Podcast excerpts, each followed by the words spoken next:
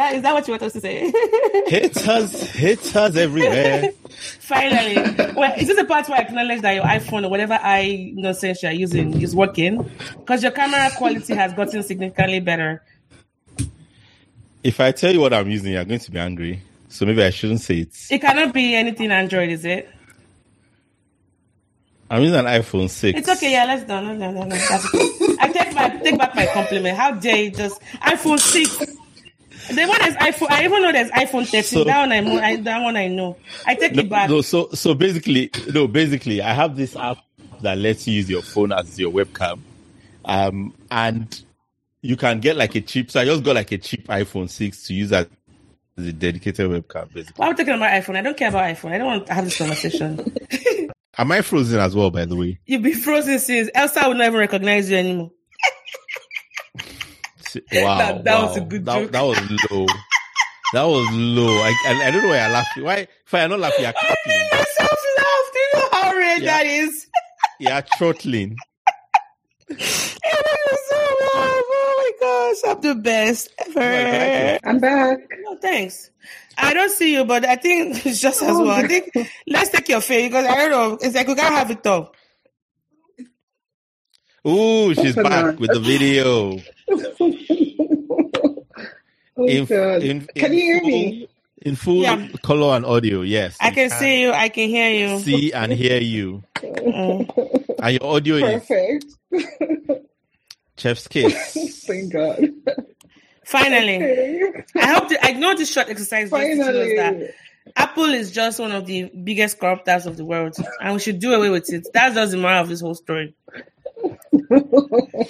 See, Tolani, you know what I always say to you? Everyone has their flaws.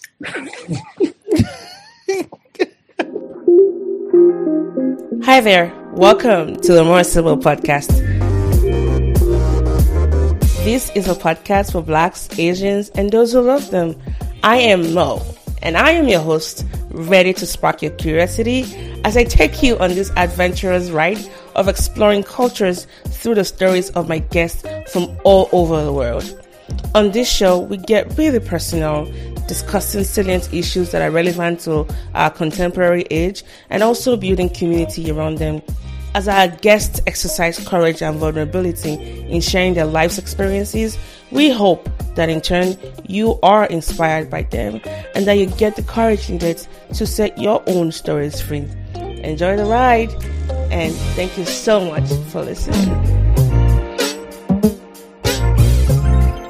Anyways, um, welcome back everyone to the show. Sorry, hold on. I'm still jet lagged. Um, whatever that mini version of traveling is.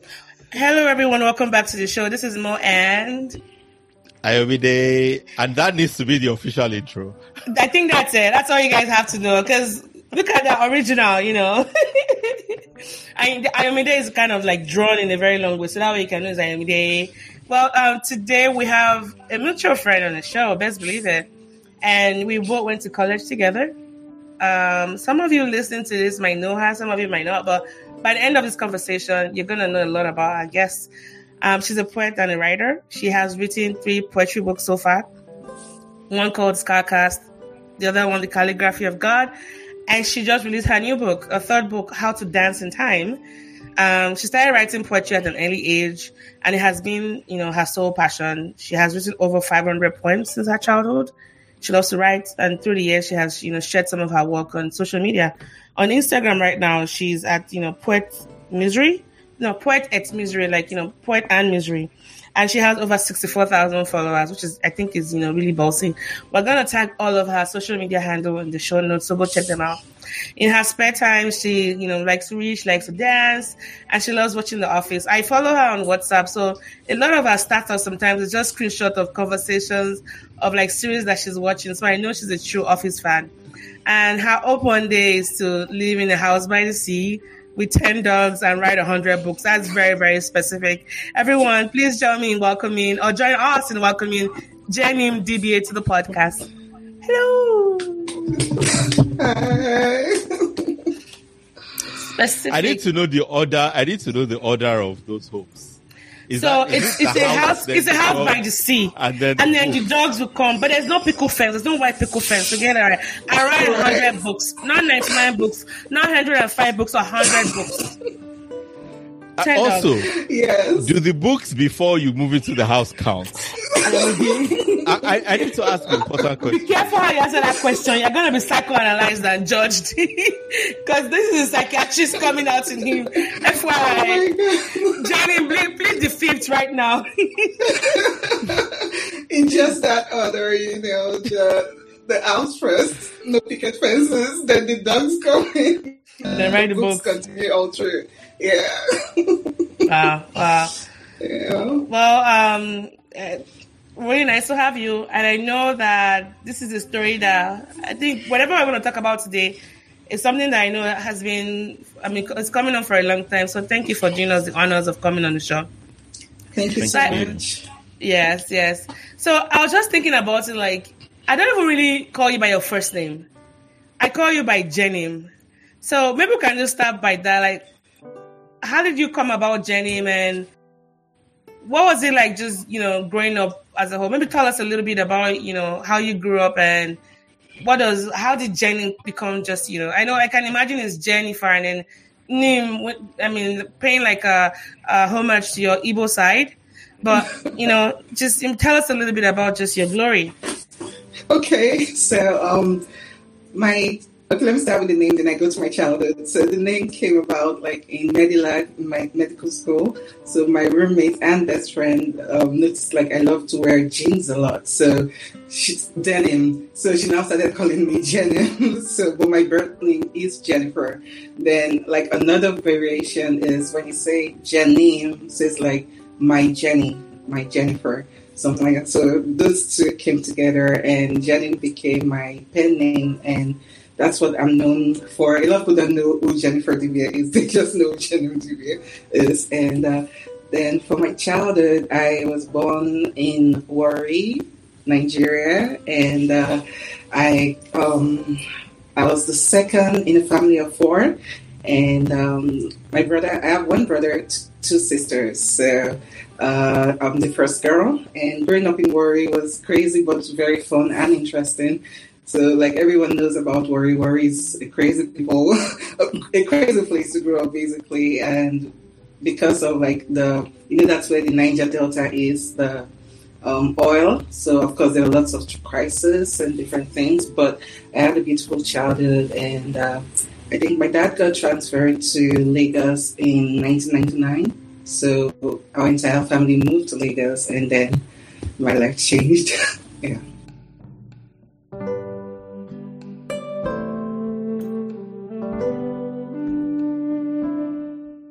So, um, you've told us about you've told us about your your dreams, your wanting to get live in a house by the sea, and you know the ten dogs and the hundred books. I really want to sit with that because there's so much there, but there's there's a lot there's a lot there's a lot more to you.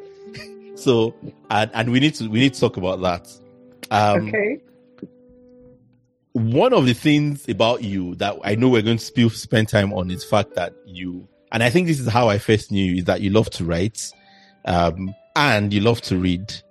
Yeah. Um, and we're going to get into that. But before we get into that, um, tell us, tell us something about you that Tolane and I don't know, and that perhaps many people don't know about you. Something, something that people tend to be surprised by when they discover. Okay. Um, so I grew up like being a very shy kid, but as a teenager, the first thing I did was I joined the choir. So I was part of the choir, me and my sister, my immediate younger sister. Then after that, I was the head of a dance group. So we used to go out and perform on stage at different concerts and churches. Is there like a video clip of that anywhere on YouTube that we can watch? My sister here, me maybe not. so we we love dance. Like we prefer dancing so much more than school that my dad became extremely worried and banned us from dancing. We're so passionate about dance. We loved it so much and wanted to become professional dancers, you know. And my dad was like, What? You know, if you have a Nigerian parent, you know what I'm talking about. So, no way you're going to be a doctor and you're going to be, you know, all the professional things you should be. And so for me, it brought my dancing career to a halt. But my sister was like way more stubborn and she kept on dancing secretly. so even in med school, till she became a doctor, she danced all over Lagos and outside Lagos, and she danced her life away. And she I'm gonna say, I think I remember the dancing Mildred, bit. yes. Was she not Yes, in TC's um, dancing group, right? Yes, She she was. gospel on stage or whatever they Yeah. used to do. Yeah, she was. Yes, uh, yeah. yeah, yeah, yeah, Yeah. yeah, yeah, yeah. so we Well, shout out to together. Mildred. Yeah, yeah. Wow. So that was that's actually a fun fact. I didn't know that about you. yeah. Yeah. Um, there was something you said earlier on about how you you were you were shy as a kid, and I know even in, in our conversation, I know what there's something you used to describe yourself like I'm painfully shy, and but your the way you write, anyone picking up your book, you don't get to see that because it's almost like you have a different persona through your words. So I guess my question would be, um, I, I, I, maybe I will even ask this question a lot better than I would do justice to it. Is your shyness was it something that was just how you were, or did something make a change? And I believe that you've also maybe evolved since then. You're not maybe not quite as shy because you you're doing more stuff now.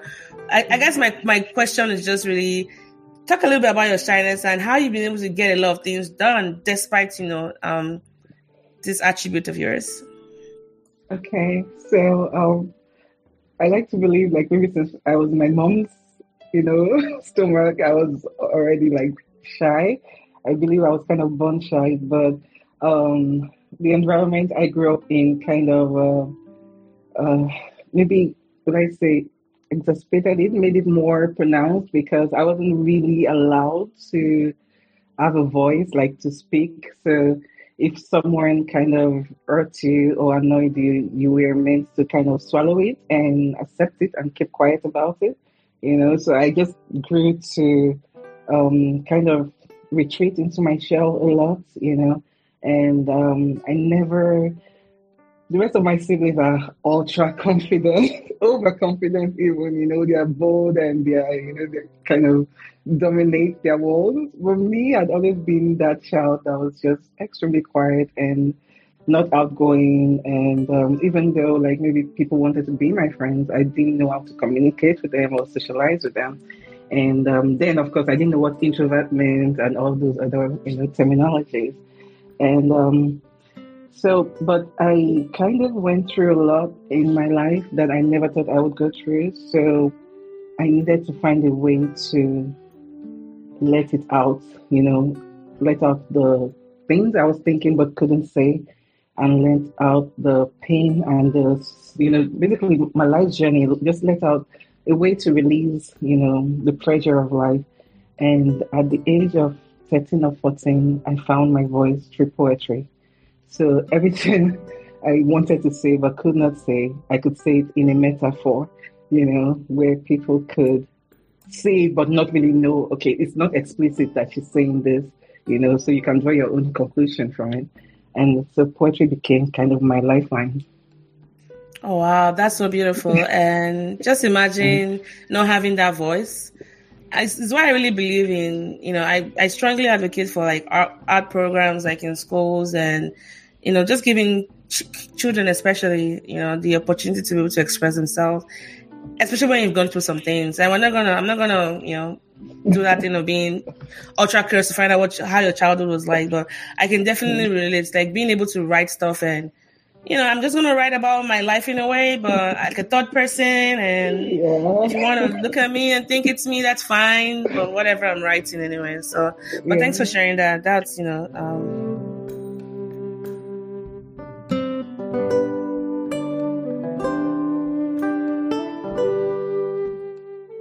I, I, I, yeah, I, I, I definitely want to. I want to know a bit more about that bit where you said you found your voice through poetry. Yeah. Um, can you unpack that? Like, what, what's, what was the? Is there a story there? Yes. You know, did did you read did you read a poem of your life? Like, what happened? What what was the magic here? Okay.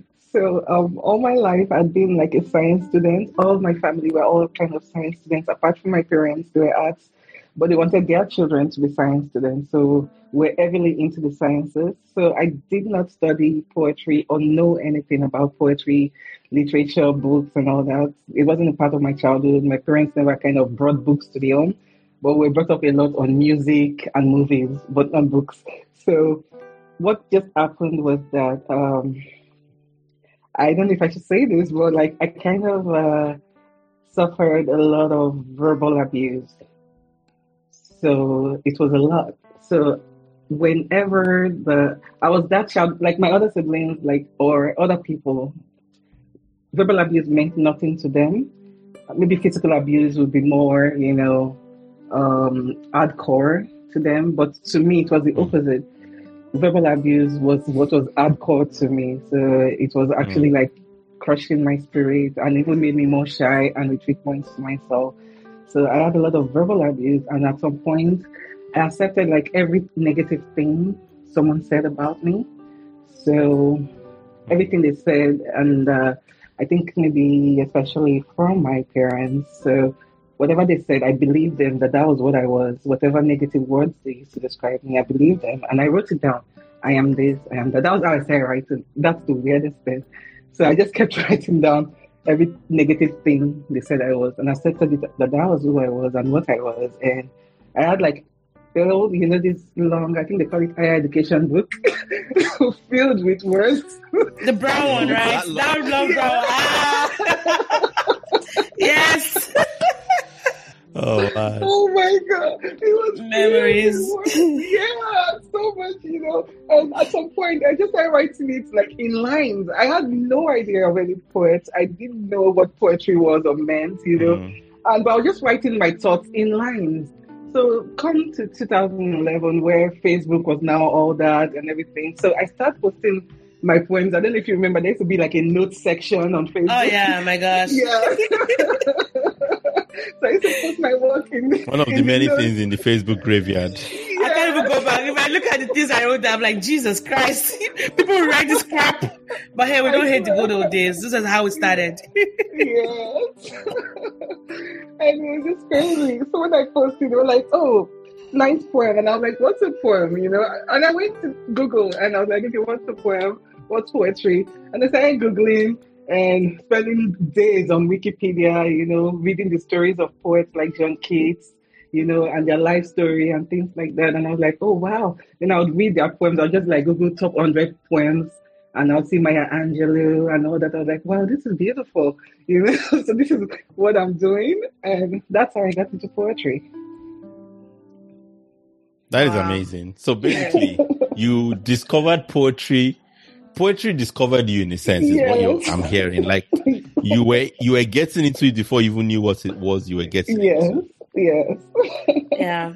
And I just want is to add, not to like, yeah, I agree, Emily, not to like minimize the things we went through as a child, but your story reminds me of just, you know, that part of the Bible that says all things work together for good.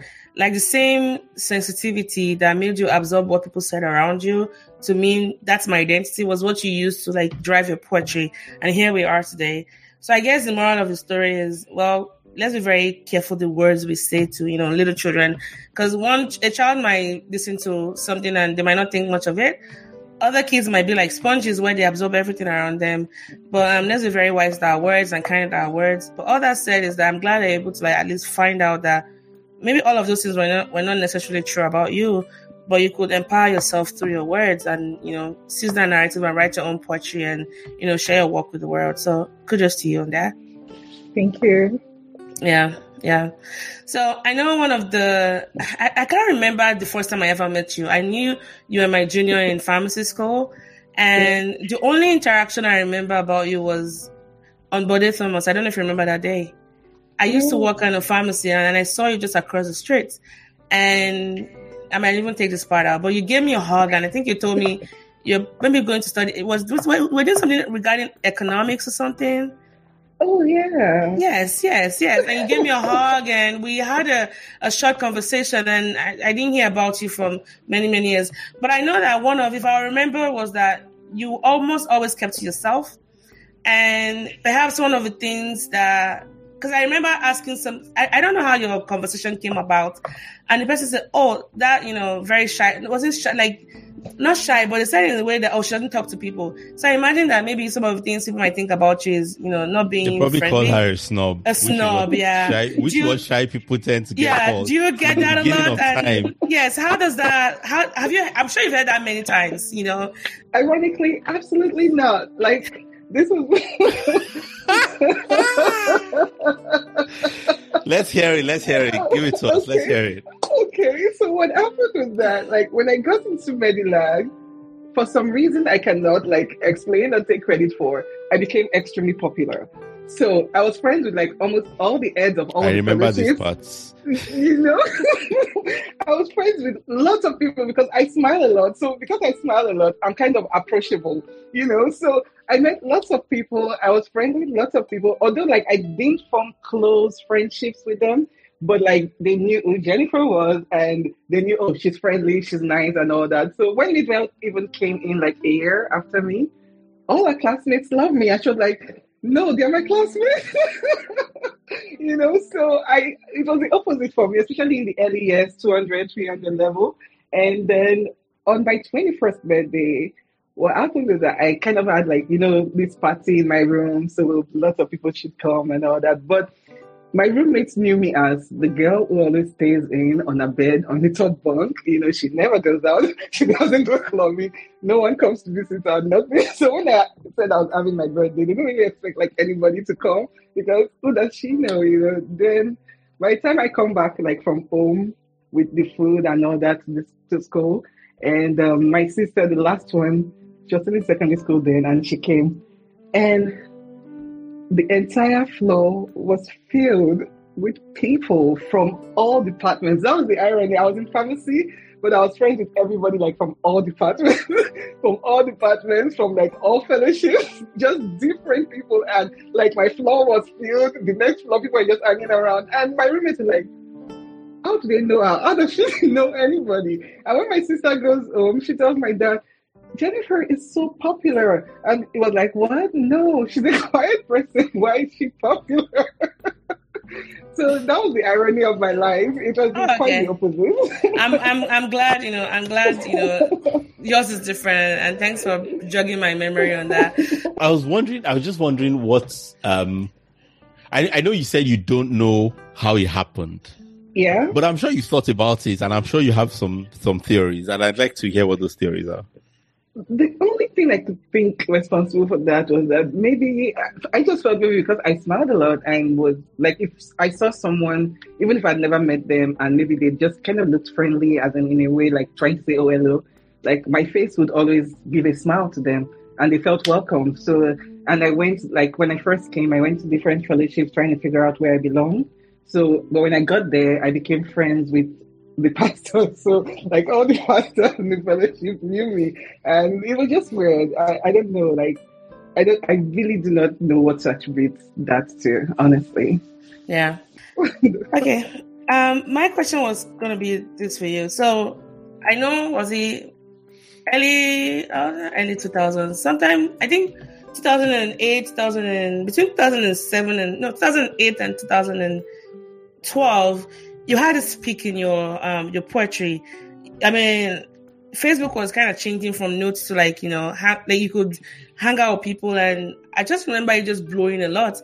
And you had, I remember there was a, an event you held in Lagos. I wasn't in Nigeria then, but I, I was following you on Facebook so I could watch where you had like your poetry readings, you, your books were, you know, being sold. I think that was when, was it Calligraphy of God or the very first one, you know, came out. And, and then you went quiet for a few, you know, years. So I'm just curious to know, how have you been able to manage those seasons of peaks and valleys? Because right now I feel like you've, you've been quiet for a while, but maybe just writing in the background. And now with your third book coming up, I, I see you doing more stuff and you know on social media. but I, I, those those moments, especially the valleys, I'm really curious about the valleys because I go through that as well as a creative. Is how have you been able to handle just the the fame that comes with the the, the peaks and then the I won't call it depression, but let's just call it depression as a way that comes with the valleys and those you know those two times. And was this intentional for you? Um, yeah, sometimes like okay, so the first one you mentioned, that was my first book. So that was Scarcast. For some reason I, I do not know why, but like you mentioned, my poetry kind of just blew on social media. And uh, at some point I noticed like then I was still in Nigeria and I noticed most of my following was from outside Nigeria, you know, and I was like, okay, why? you know, I didn't know why. And, and this was uh, for Instagram by the way or hashtag. So yeah. FYI, this girl, she's been to places, okay? Put some respect on it, okay? it was just so crazy, you know. And I, I was like the irony was that Scarcast is probably this is how I describe this my three books. Scarcast could be my purest work because what happened was that I wrote Scarcast. I like to describe it this way: like I wrote Scarcast sitting down in the depths of hell. I was going through hell in my life, and in that darkness and lostness and everything, I just kept writing, writing. Just so it was as if the writing could save me. So I was saving myself through writing. And when I was writing, I wasn't planning to publish or anything. I was just writing for myself to save myself, my sanity, and all that. Then, but I had gathered so much work, you know, body of work, and people were like, "You have to get published," you know. So that was when Outskaka came. So I still believe it's one of my purest work. But in terms of my best work, I would attribute that to the calligraphy of God. So the space between Scarcast and the calligraphy of God is about two years. Scarcast was launched in December 20, um, no, April 2014. Then calligraphy of God, December 2016. It's about two years. So those, like you mentioned, the the down period, I usually do it on purpose. So I try as much as possible. I call it hibernating so once there's this all big noise and all that, eventually I always want to go back into my shell, you know, because that's where I feel most comfortable. And um, when I go back into my shell, I try to rediscover myself because it's easy to get lost in the noise, the fame, the oh I love your work and things like that. But I want to all my life remain kind of a pure, true artist. So I want to focus on the art. So that's two years of depression most of the time I don't write at all. I don't post any work on social media. I just live my day to day life. Then at some point I start writing, and that's when the next book comes out. So.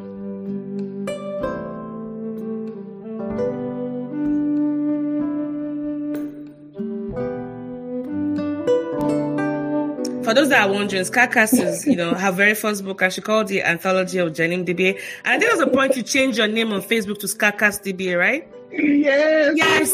Yes. so it's a collection of um of, of poems with themes on love, life, death, God, the past, the present, the future. It's a, a blend of experimental and modern poetry. And again, like she said earlier on, it's born from a place of pain to heal the pain and she's just, you know, just having a way to express herself through poetry. And thanks for um, answering that. And I think for you, since you said is a deliberate way to kind of hibernate, but I imagine that having to, I don't know, I don't know how you you're good with dealing with fame because I don't take, I don't even have fame. Like I'm not anywhere near as famous as you are, but the, and I think for me it's quite deliberate. Is why I don't just do things just for the sake of wanting to be pop, become popular. Even the little popularity I have, it messes me up in my mind because I don't think mm-hmm. I, I, mm-hmm. haven't reached that emotional maturity to be able to handle it. There's a way he wants me to just want to keep over performing in a way that robs me from my creative purpose. So I'm a little bit, I go, I always want to go against the grain when it comes to that. And I still don't know how I'm going to work around it. I mean, you don't have to diagnose this issue. Okay. It's still a working problem for me. and I don't need your saying that. But well, anyways. I, I was going to say, I was, I was actually going to say something about the, I don't know if you guys are familiar with the term micro famous. Tell me about that. Mm-mm, I haven't heard of it before. So, um, I may not be defining it as best, as like only famous with people that could, you know, but sort of fam- no, well, famous within a small group of people, but mm-hmm. not famous to everybody. And yeah. it's like sort of the ideal of famous for creatives, and especially mm-hmm. for introverted creatives, because it's like it's like where this level where if you go to like many cities globally, you will find someone who knows you that yeah. you've not met that you can meet up with and have coffee. Yeah. You know, so it's like this sort of nice, like, oh, who's who's here? You know, who's who's in London, who's in okay, New York. I think I'm that way because I have people in. Do you get what I mean? yeah, I think I might. Yeah, but but but like not like enough that it's affecting your privacy in any Yeah, significant way yeah, or anything. Yeah. Yeah. Uh, okay. True. That's a good way of saying it. Mm, thank you for that. I'll own that. But but but I was gonna ask, uh, Jenny. I was gonna ask, um, you. So, one of the themes in your work is faith. Mhm. It's um, and and I and I know from. I I know from conversations we had, because I know we talked about this back in uni, years and years and years ago. I don't know if you remember. Um, and I know from some of your work that I've read over time that is something that you know some of your work is obviously someone is is is is is visible wrestling with faith, right? Mhm, mhm. Um, and and and I, I guess what I wanted to ask is, um, if well, one, if you could talk a bit about that, like in what ways, in what ways are you wrestling with faith right now? If that's something you want to talk about, because I know that might be super personal, Ooh, and that's, that's fine a- if you don't want to a talk about it. question. Please a good question. Please answer it, question. please. And well, okay, let, let me ask that one first. That in what ways are you wrestling with faith right now? Or or if you're not wrestling at all, uh, what was the last wrestling you had and what did you come to after it? I immediately turning this to a Royal Rumble. In the blue corner, Undertaker and Jake the Snake. she's definitely in the red corner. You guys can't see her, but she's wearing. DDT slam. sorry. Oh my god. I digress. Solani, you're going to be in the blue corner because you're I'm actually. sorry. wearing- I'm sorry. I'm sorry. Oh my gosh, no, it's black by the way. Are you colorblind? I might be. Oh my Sorry, God. sorry, please. go Sorry, ahead. sorry. It's okay. So let's see. Uh, wow, I've had quite a journey with God. Um, wow, it's been like ups, down, ups, down, mostly down, down, down, down, then up, up, up, down. It's been it's been crazy. It's been a roller coaster ride. Uh, so let's see. I'll just start from the start. Uh, I was born into a Christian family, and um, my mom is like I don't know if God was like Prayer maybe- you just got it.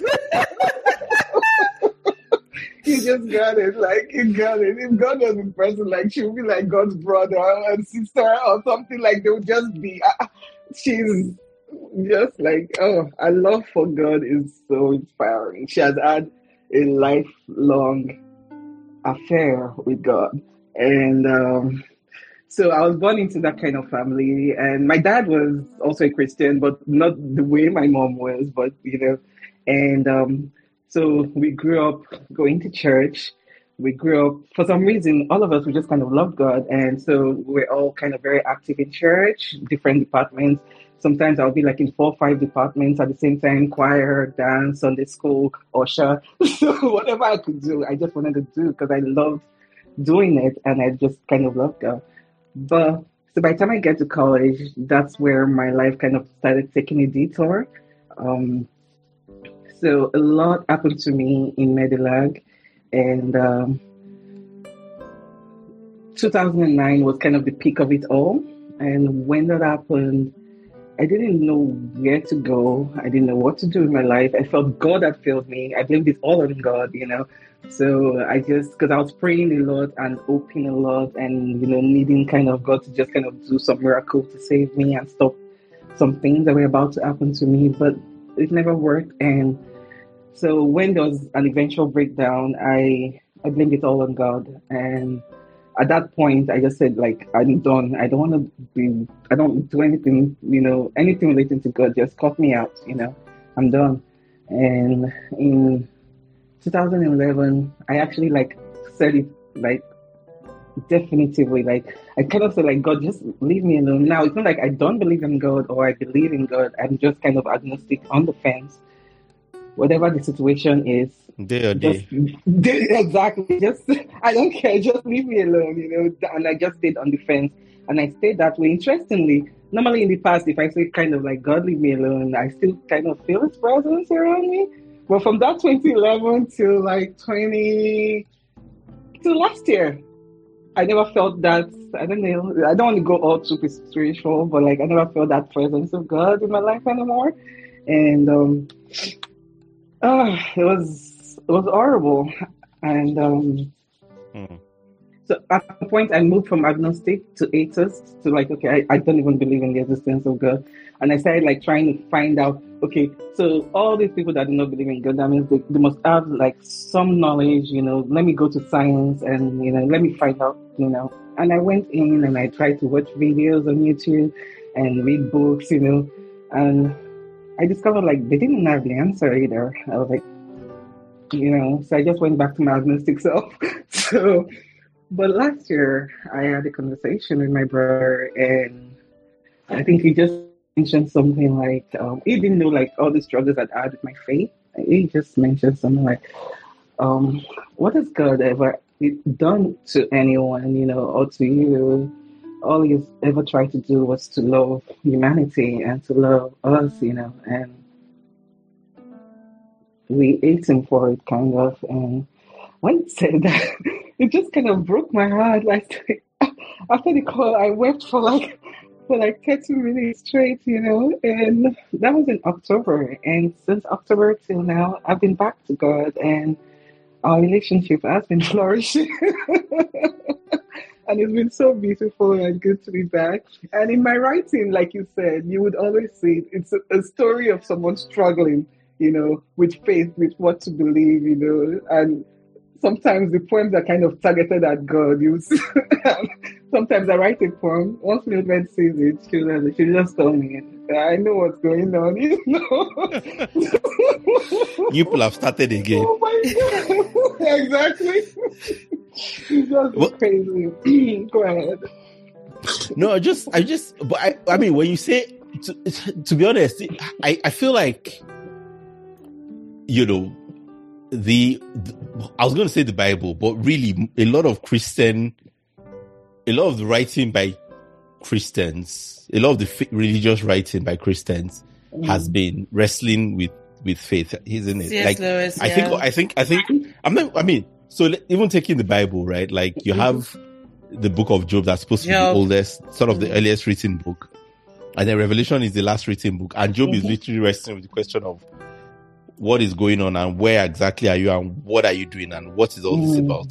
And then Revelation ends with, you know, saying, saying how long, you know, before you do something about everything. And so it's like you have these sort of bookmarks, you know, the first book to be written and last book to be written. And they're Yeah. they're they're both exploring the same issue and literally everything in between is is wrestling right is Mm. you know israel means wrestling with god and that's Uh-huh. the name that you hear the most frequently apart from god's name himself so it's Yeah. like the name of these people is basically wrestled with god True. you know and, Yeah. and it just goes on like that and of course it goes on right you know it's like that's just the story of of faith i think Mhm. um so i i basically all, all this to say i think you're in really good company I think so too. And as you're even talking, I was even checking out some of the things because I've had similar experience. I think, you know, you and I have talked about that as well. I think Yeah. until you get to that point where you, I, I I had to just shed away a version of Christianity that I knew that was kind of messing with my mind. And I felt it didn't really, you know, um, serve me purpose. And I think it came, and I'm not trying to, um, take away from this is the fact that growing up in a Christian home, sometimes you tend to forget just how valuable that is. And moving to the US was when I realized that, man, I don't think I'm that much of a person of faith. And so I've had my come to Jesus moments, and I'm, but I'm glad that you found you found your path, right? And there's something me and I immediately mm-hmm. talk about how Christianity is like a map. You know, at the end of the day, we're all gonna get to where we're gonna get into, but we might take a detour, or maybe Apple Maps might tell us to go through the river to get to where we're going. But we shall get there, shall we can turn left by the river or turn, you know, right by and I really, if you didn't catch that, I was trying to diss, you know, Apple Maps because it said someone to turn, you know, left by the river. you you spoilt it by pointing to it Because you didn't, you didn't, you didn't respond, which I that was gonna be my payback. I was not least- dignifying it. is what that was. Oh my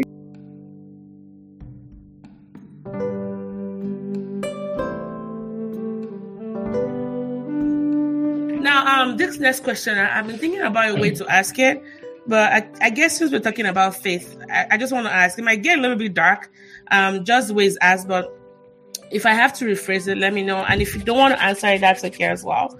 So, in looking at some of the, the people you're inspired by, so you mentioned like I know Charles um, Bukowski is one, Sylvia Plath, and um, is it the point? Is it Poindexter Christian? I don't I don't remember his first name.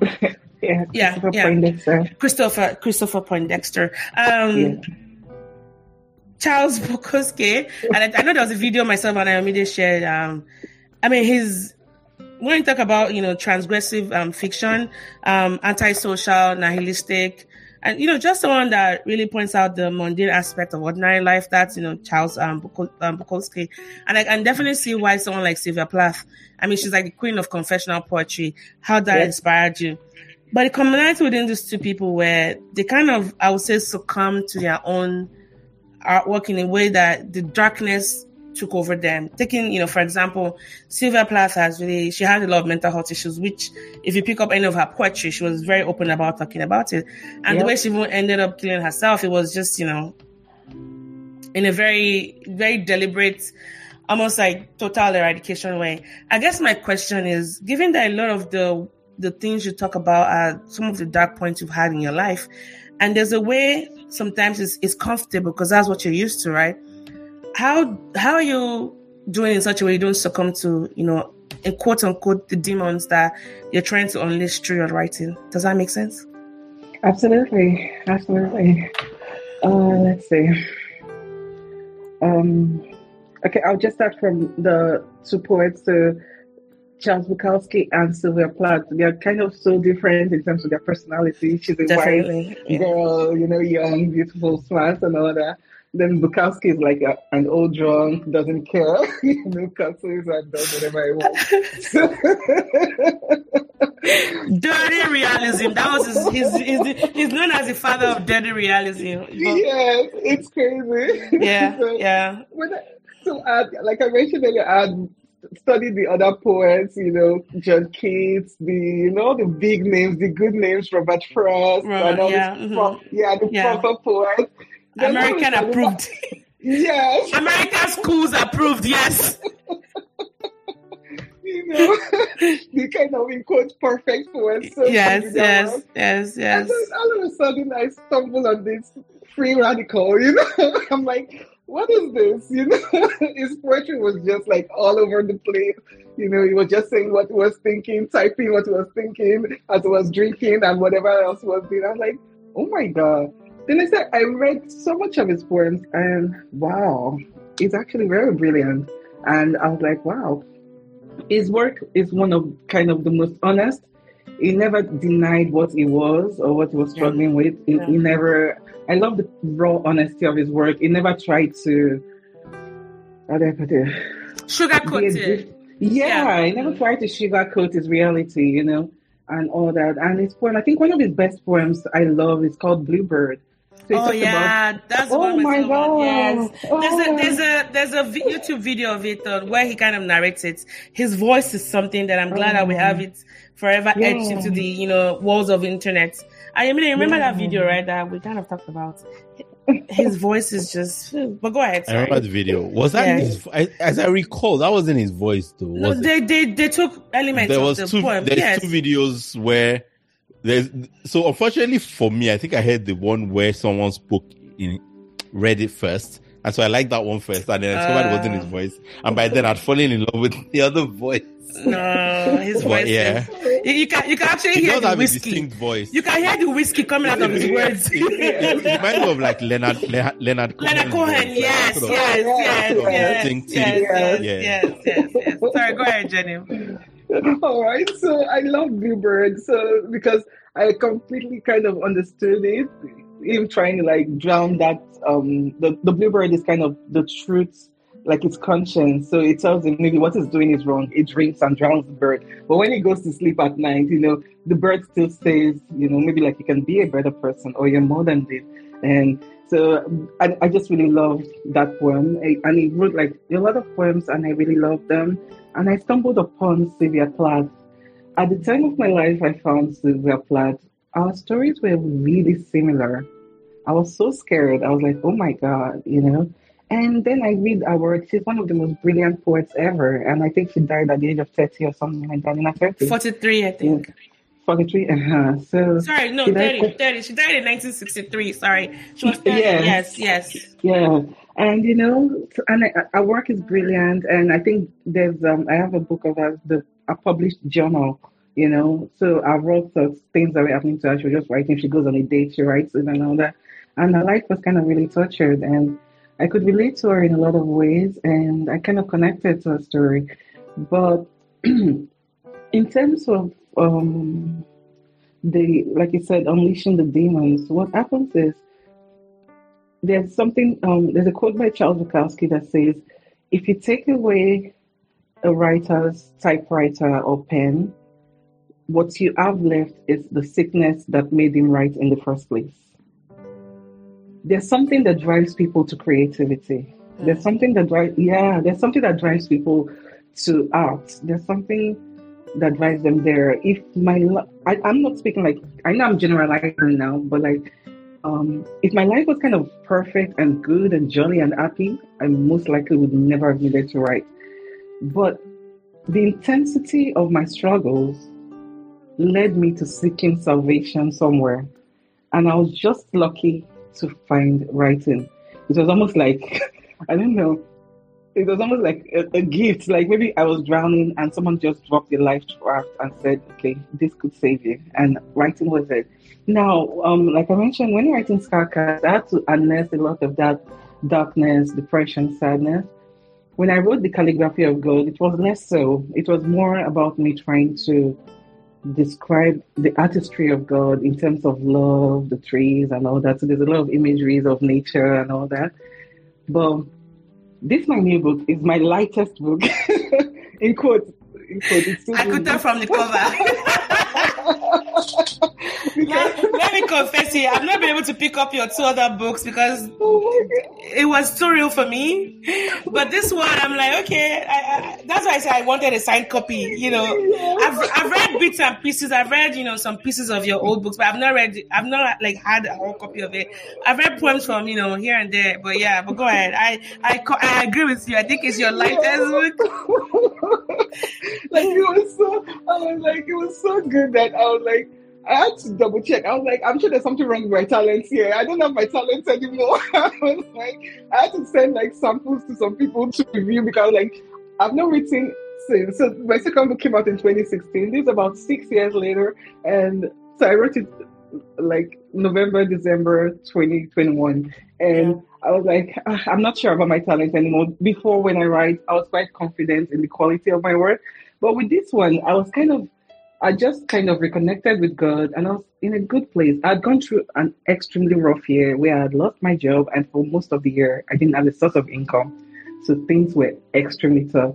So, but still, in the toughness and the difficulty of last year, my head was above the water. I was stable. I was calm. That's the most mature or responsible I've been all my life. Yeah. You know?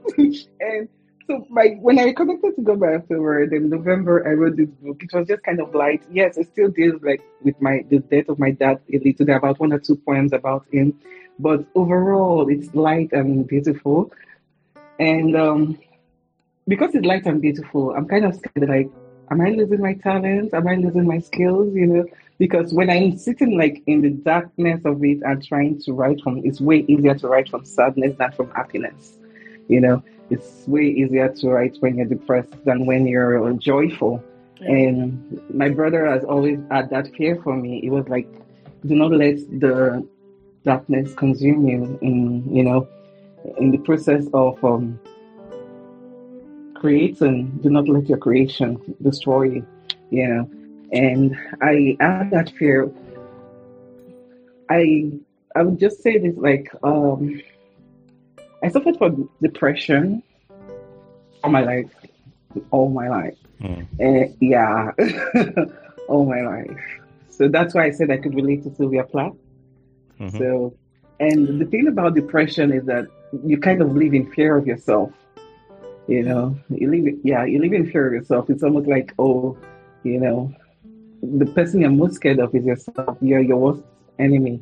And um, So because of that, I needed to find a way because I discovered that a lot of things are happening to me. I felt that then when it was happening, it was unique to me. It was just me. The world hated me. Life hated me. And, but over time, through reading of books and studying the Bible and other things, I discovered it's more universal than I think. And that's why through my writing, I try to create light for other people. I think there's a quote I wrote that said, um, All I wanted was to plant poetry in broken places and watch flowers grow basically, when I write, I'm trying to shine the light to people. And surprisingly, there are many people out there who could be going through something either similar to me or different, but something. They could see they're not alone. They could see they can make it out. They can see someone else has gone through it or is going through it and it's making it out, you know. And my goal with writing at the end of the day is to shine the light. Wow. I mean, Thank you for answering that.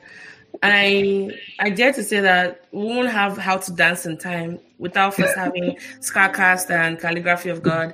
And a way to think about is that life is, you know, it comes in phases, and this is just a. I don't think of it like a less serious poetry. It's still you. The commonality is you.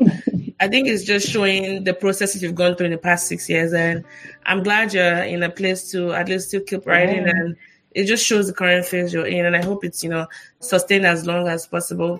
I also wanted to make a slight correction when I talked about Sylvia Plath and Charles Bukowski. They're two different poets, but I kind of uh, the way I talked about their death, it made it seem like Charles, you know, committed suicide as well. No, he died of leukemia. But Sylvia did, you know, kill herself in a very horrible way. But yeah, I just wanted to make that um, distinguishing, uh, distinguishing facts, you know, clear. Yeah. Yeah.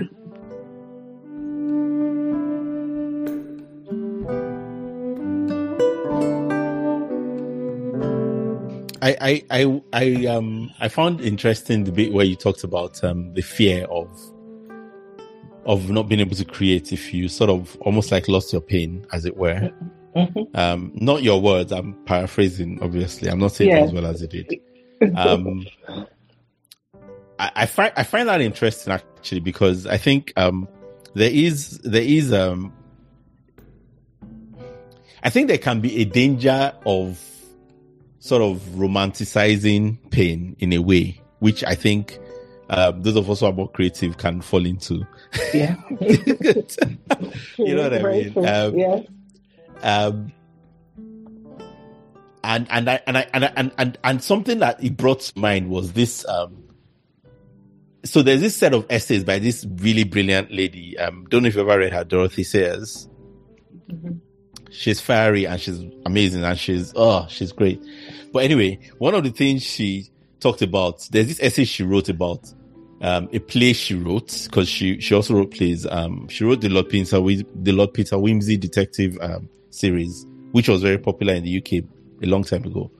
Um, and there was this plays that there was this other plays that she wrote, and one of them there was a character of the devil. It was a play that was sort of well, pardon the pun, it was a play on Faust, the mm-hmm. the um the the myth of you know Faust, the guy who sold his his soul for knowledge, yeah. um, or knowledge and power. Um, and one of the things she said was that actually what she's found is that it's easier to write the devil in a, in a story than to write an angel. Mm. Um, and it was something I never really thought about. And the point what she was trying to make is that it's easier to write bad guys. And actually, you see it in a lot of stories, right? Yeah. One of the hardest things in that many writers face is writing a good hero. Because the, it's easy to make the hero unrealistic and boring and uninteresting. And I think one of the things people then think as a result of that is actually heroes are uninteresting and being good is uninteresting. But one of the things she pointed out is no, it's easier to write the bad guys because we're more familiar with being bad guys. Mm. And the reason why it's harder to write good heroes is that we're not so familiar with it. Very so true. true. Yeah, yeah. You know, and, and the reason why it rings untrue because, well, it is, right? It's so and, true. and, and, and you know her point was like that actually when you see the, every now and then you read some stories and i've seen a few stories i can't remember any now at moment unfortunately um but when you read some stories where people de- describe i mean a good example is when cs lewis talks about aslan right in narnia and Uh. he says and you know and that that very popular bit where lucy asks is he safe it's not Lucius, Lucy or, or uh, I think it was Sarah or, or Susan, sorry. Um, and, and then they say safe. Whoever said anything about safe, but he's good, Mm. right? That's something about the nature of God that is very clear in scripture, but you don't easily see in literature because not many people have gotten to grasp that, right? Because you don't get that if you're trying to sanitize scripture, if you're trying to sanitize faith. Do you get what I mean? Um, Yeah. And I think that's the thing with writing good characters as well. But but I think that that also comes down to even things like the idea that art can come from joy, Mm. you know, and art can come from happiness, right? Because of course it can. It can. and I agree with you. Have you watched the TV show Ted Lasso? The Yes, is yes, so yes. beautiful. That is that is an example. That is Yes. actually, you know, you're so right. I can't believe I did, but that is a that is a beautiful. But that's kind of Absolutely. that's kind of goodness that you can't Mm. write if you Yes. haven't known it. Yes. You can't you can't make you know. And I think what happens, a lot of people try to write goodness Mm. based on what they think goodness should be, Mm. but you can't you can't really do that. You know. Yeah, absolutely. oh my god, absolutely. And like when I first watched it last, I was like, "Are you kidding me? Who is this optimistic? Who is this kind?" you know, but it's so brilliant, and it was such an inspiring show. Like so many people's lives changed from that show, Yeah, and I, I, yeah. I agree with you. I agree with you. And and, and the thing I don't know if you say the second season, Yes, but the thing that the second season really highlights is he's the way he is because he chooses, should be that. not because he's naive, not Mm. because he's foolish, not because he doesn't know better, but because he makes a choice to respond to reality in a certain way. And that's a choice any of us can make. Well, it's hard and it's not easy, but it's not easy for him either. And then in, in season two, you see some of the pain and some of the, Yeah. the, you know, I don't want, I don't want to say too much because I don't want to spoil it for people. but, but, and I know Tolani hasn't seen it. But, but you know what I mean? You know what I mean? Without, like, I think if you've seen it, you know what I'm talking about. You know I Yes, mean? absolutely. Yes.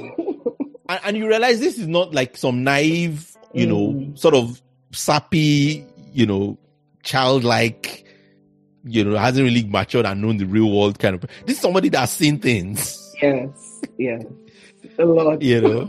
that that thank you for that. That is such a great example, actually. And I have to put that on my queue of things to watch. Oh, you would love it. How come you never told me? Well, she it? does have a problem. You- There's a good reason why you haven't watched it. What's the problem? Just take a wild guess. Wait, is it on Apple TV? Can we move on from this conversation? Thank you. I refuse to be corrupted. Oh my god. We tried. We tried. Jenny, we No tried. to wonder. say that. No wonder. We How did tried. it, how did it escape We from my tried. black hole of knowledge? It's why you don't know the kind of battles God is fighting for you. This is one of the reasons. Yeah. Oh We God. tried. We tried. We tried to spare you. Thank God, oh, But- thank God. Many are the afflictions of the righteous, but the Lord delivers him from all of it. Oh my god. Moving on. Yes. I, I, I wanted to ask a question though. Um, Okay. and, and yes, it is. This is this is moving on. Um, well, kind of moving on. It's it's it's it's connected in a way, but it's not so much about faith. Um, Okay. it's it's basically has to do with you know the the um. So you've talked about you know you've you've you faced the pain, you faced the joy, um, and now you're writing from from joy. What what have you? How is it different? How is this this different? Hmm. The current the current writing, how has it been different for you? Okay, it's been different because, uh, let's say, it's more difficult to write. So, Ah, yeah, way more difficult. I used to shun out poems. Like I know I've written over a thousand poems, but I don't want to exaggerate, so that's why I put five hundred poems.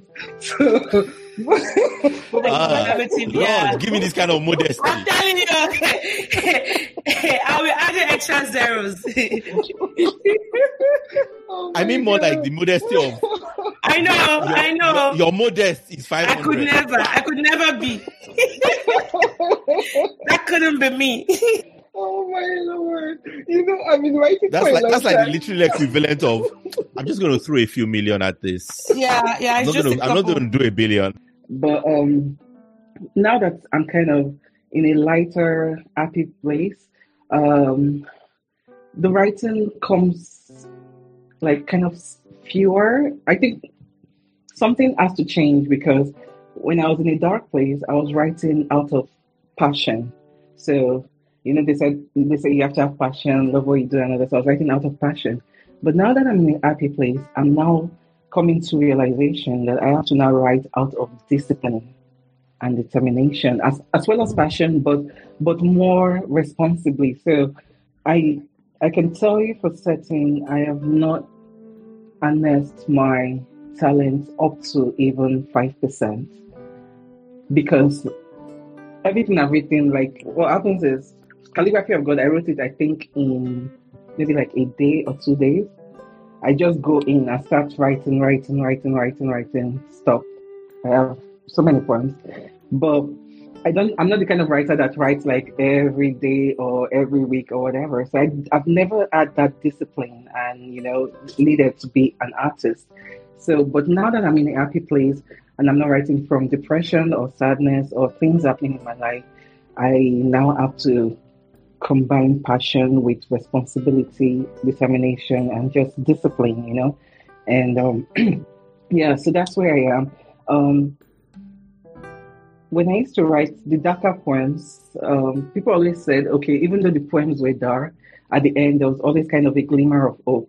At some point, they were just dark all the way, but now they're all up, up all the way, light, light, light, and I'm like, oh my god, who is this person? Who wrote this book? you know, it's completely different, and sometimes it scares me because not writing from pain it kind of um, makes me kind of doubt my capabilities and my talents you know so that confidence i always had i never needed approval or validation for my work i knew when i finished the poem you know before i put it out there i always had this confidence and knowledge that it was good and well you know taken care of but now um when I finish a poem, even though it's good, I just I'm like, oh my god, is it good enough? I'll send it to, to another poet or a friend or my sister. Oh, please help me read this. Is a good poem, you know, before I put it out there.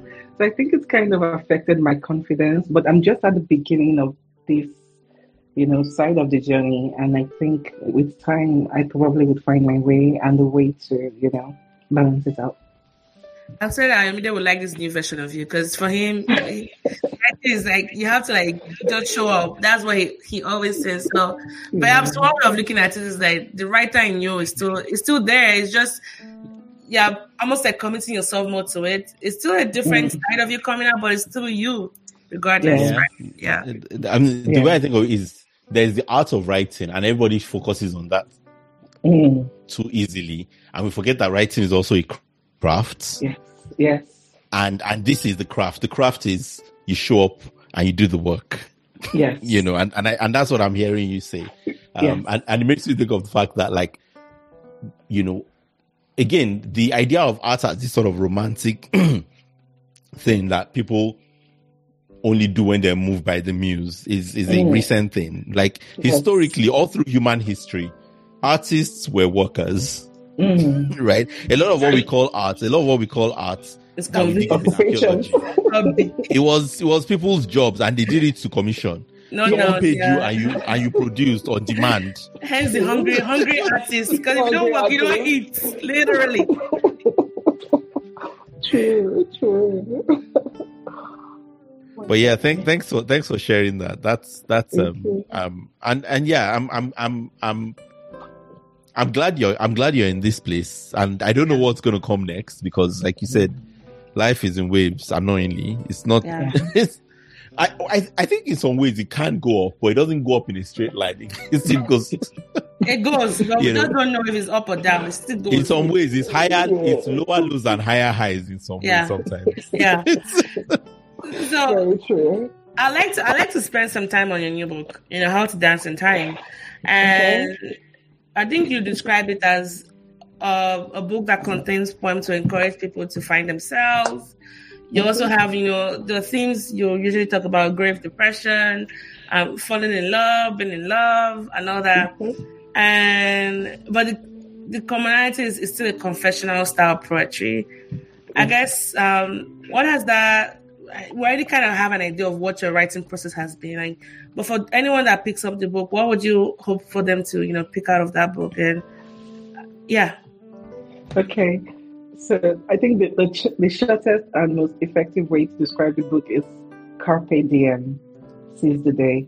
So this book was kind of written to remind people that life is short. Um, sometimes we we are kind of we feel kind of entitled, thinking, okay, since I was born, I'm going to live like a hundred years or a hundred and twenty years or something.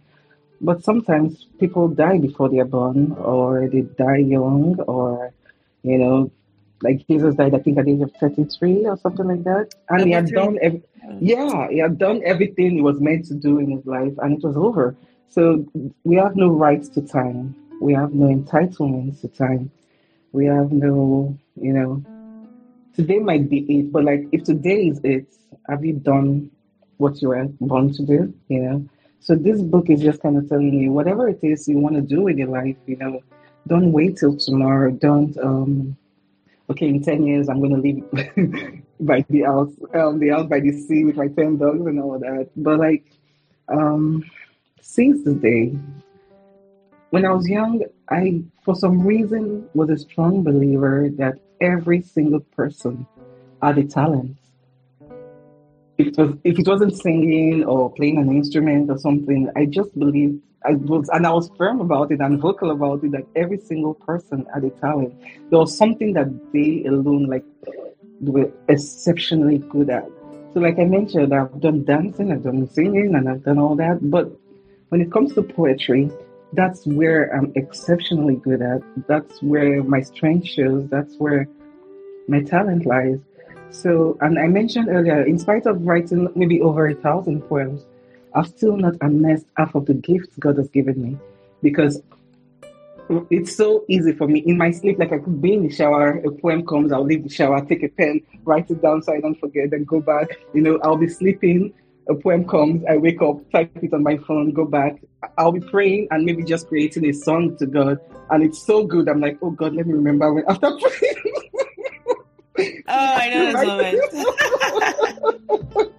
you know, it's crazy. So it's just there. So for me, in my sleep, I can write to a kick-ass poem and all that. So that is of it. That's where the talent comes in. But the executing of your gift, the using of like the total gifts and potential in you now comes from discipline. So like I immediately mentioned, showing up and doing the job, showing up and doing the job. So some people don't even like in quotes have talent, but they train themselves to be way better than people with the actual talent. So whatever it is like you like to do or you want to do with your life, this book is just kind of reminding you to seize the day, carpe diem, love to the best of your ability today. Live to the best of your ability today use your talent to the best of your ability today. It's all about kind of today. And it's kind of encouraging people to like live richly and fully and deeply. Like that's what this book is about.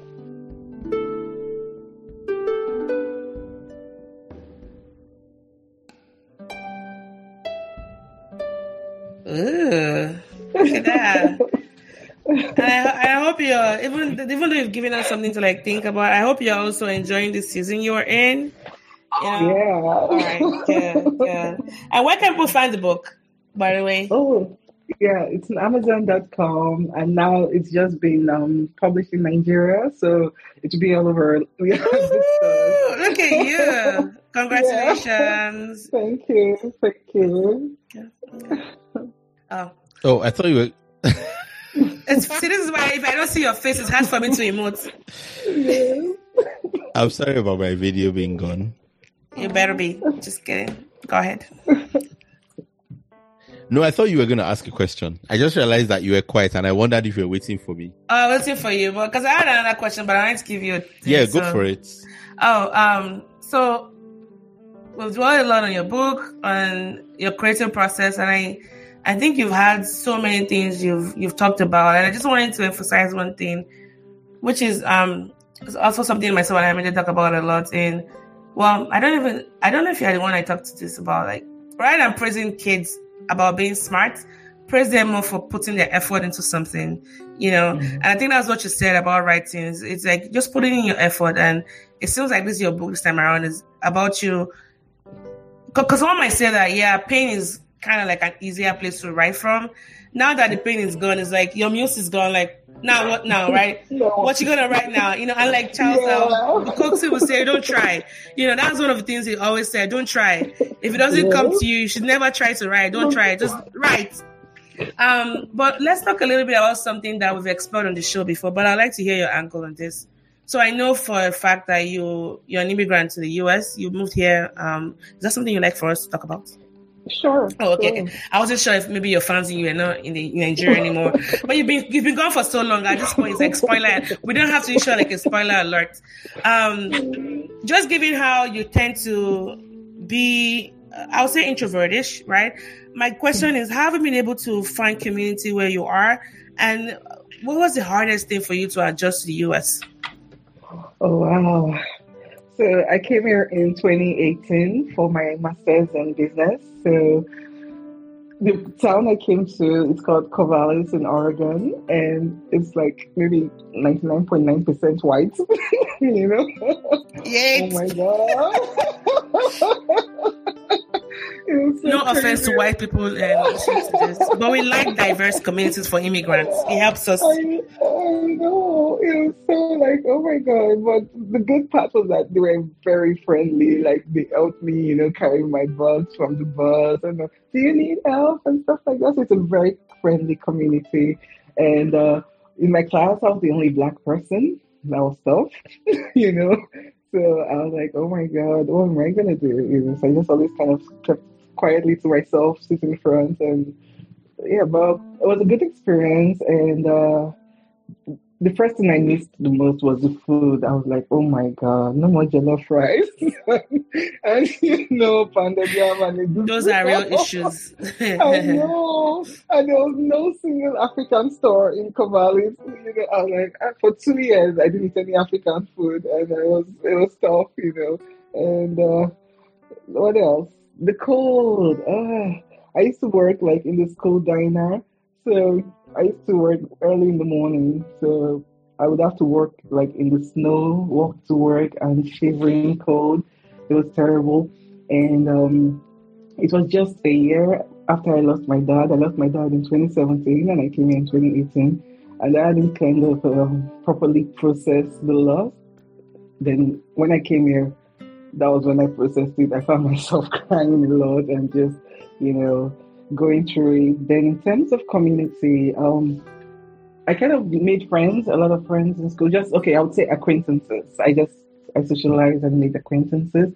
Then when I graduated in 2020 and moved here to Portland, um, it was in the middle of the pandemic, so I wasn't able to meet people or create a community and all that. And uh, the worst part, like you already knew, was this year, just in March, I fell terribly ill and needed emergency surgery, and I had absolutely no one. It was so frightening, and because of your help, of course, I was. Some people came to meet me. It, it was the most frightening experience of my life. Like when they were putting me into surgery, I was just like, "Dad, see you soon." I felt like I was gonna die. You know, I was like, "Dad, see you soon." Nobody to like hold my hand or just say to be okay or something. You know, it was cold and tough. But since I've gotten better, I've put in more effort into meeting people. So now through church, I've met about three new girlfriends, and we went out one Friday, and I think we're going out tonight also just to explore the city, have dinner and stuff. Is that I'm Jennifer? to- Jennifer is not yet. We're meeting soon, so we're going Okay. for dinner soon. Yeah. Okay, okay. Yeah. So these are Yeah. other people from church, and Okay, good. it's been amazing. And Ebele also. Yay, came Bella, to say my hi. yes, she was, they were both amazing to me and really, really good. And uh, so, yeah, and now I'm putting in more effort to creating a community, meeting people, and having someone to depend on. Oh, I'm so happy to hear. I, I do. Well, since you mentioned it, so in our episode where we talked about super superpowers and communities, I had mentioned helping to find help a friend, you know, find community and reaching out to people on social media. Well, it was Jennifer, so but I'm glad that really helped worked out for you, and you know, it's beautiful. So shout out to everyone who helped out. Jennifer, Thank even. Jessica, Jessica Puri, um, Ayomide actually was one of the people that helped us get a doctor to come that works in that hospital to come Oh. say hi. We shared Thank Jessica, you. Jessica's story on um, FGM Oh, and how wow. work on that. Yeah, yeah, and I mean, I'm I'm Thank glad that you you. found you found your people from there because, as you know, eh, you shouldn't do life alone, and Yeah. you know, yeah. Anyways, um, Thank you. Thank you. Oh, guys. no. Thank you. Thank you so much. it's it, I, I mean that I see there are two parts of you where if I go on if I didn't know you and I just look at your social media pages and things you've done, I almost like I know Jennifer, but I there's also Jenim Dibie, which is like oh the Jenim Dibie, and you're so humble about the whole thing. I mean, we we kind of teased you about the whole 500, you know, points and all that. Is so take it like it's really a privilege to be able to share your story and and bring you on the podcast. And my my time even just is probably your first time ever being on any podcast, right? It is. Look at that, guys. See the things we do for you people. So gotta listen to this episode and share with your people because this is Jennifer Dibie. But um, seriously, thank you, thank you for um, you know, doing this with us. Thank you for opening up about just what your process has been like and the faces you've had through all of your work. Um, I'm glad to see this version. You know, we don't know what 10 years down the line is going to be, but I know that it's a work in progress, you know, and it should always get better. It will only get better. And yeah, so thank you on behalf of everyone on the show. Thank you so much. Thank Yeah. you. I'm very grateful. Thank you. Thank Take you. care, Ayomide. The is ours.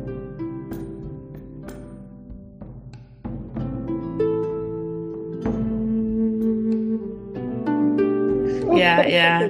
But um, perhaps if you have anything you'd like to say before we close out the show, maybe things we haven't, like if there are any burning final, not final words. I mean, they will come for me that we're Nigerians on this podcast. Shouldn't- There are three Nigerians on this on this episode. It was a non-Nigerian. They will let us slide. Ah, It's not my final word in Jesus' name. oh. So I can't even say I'm in his face. So let's imagine that he's rolling his eyes right now. So are there any final uh, comments you'd like to add to this ongoing poll of conversation?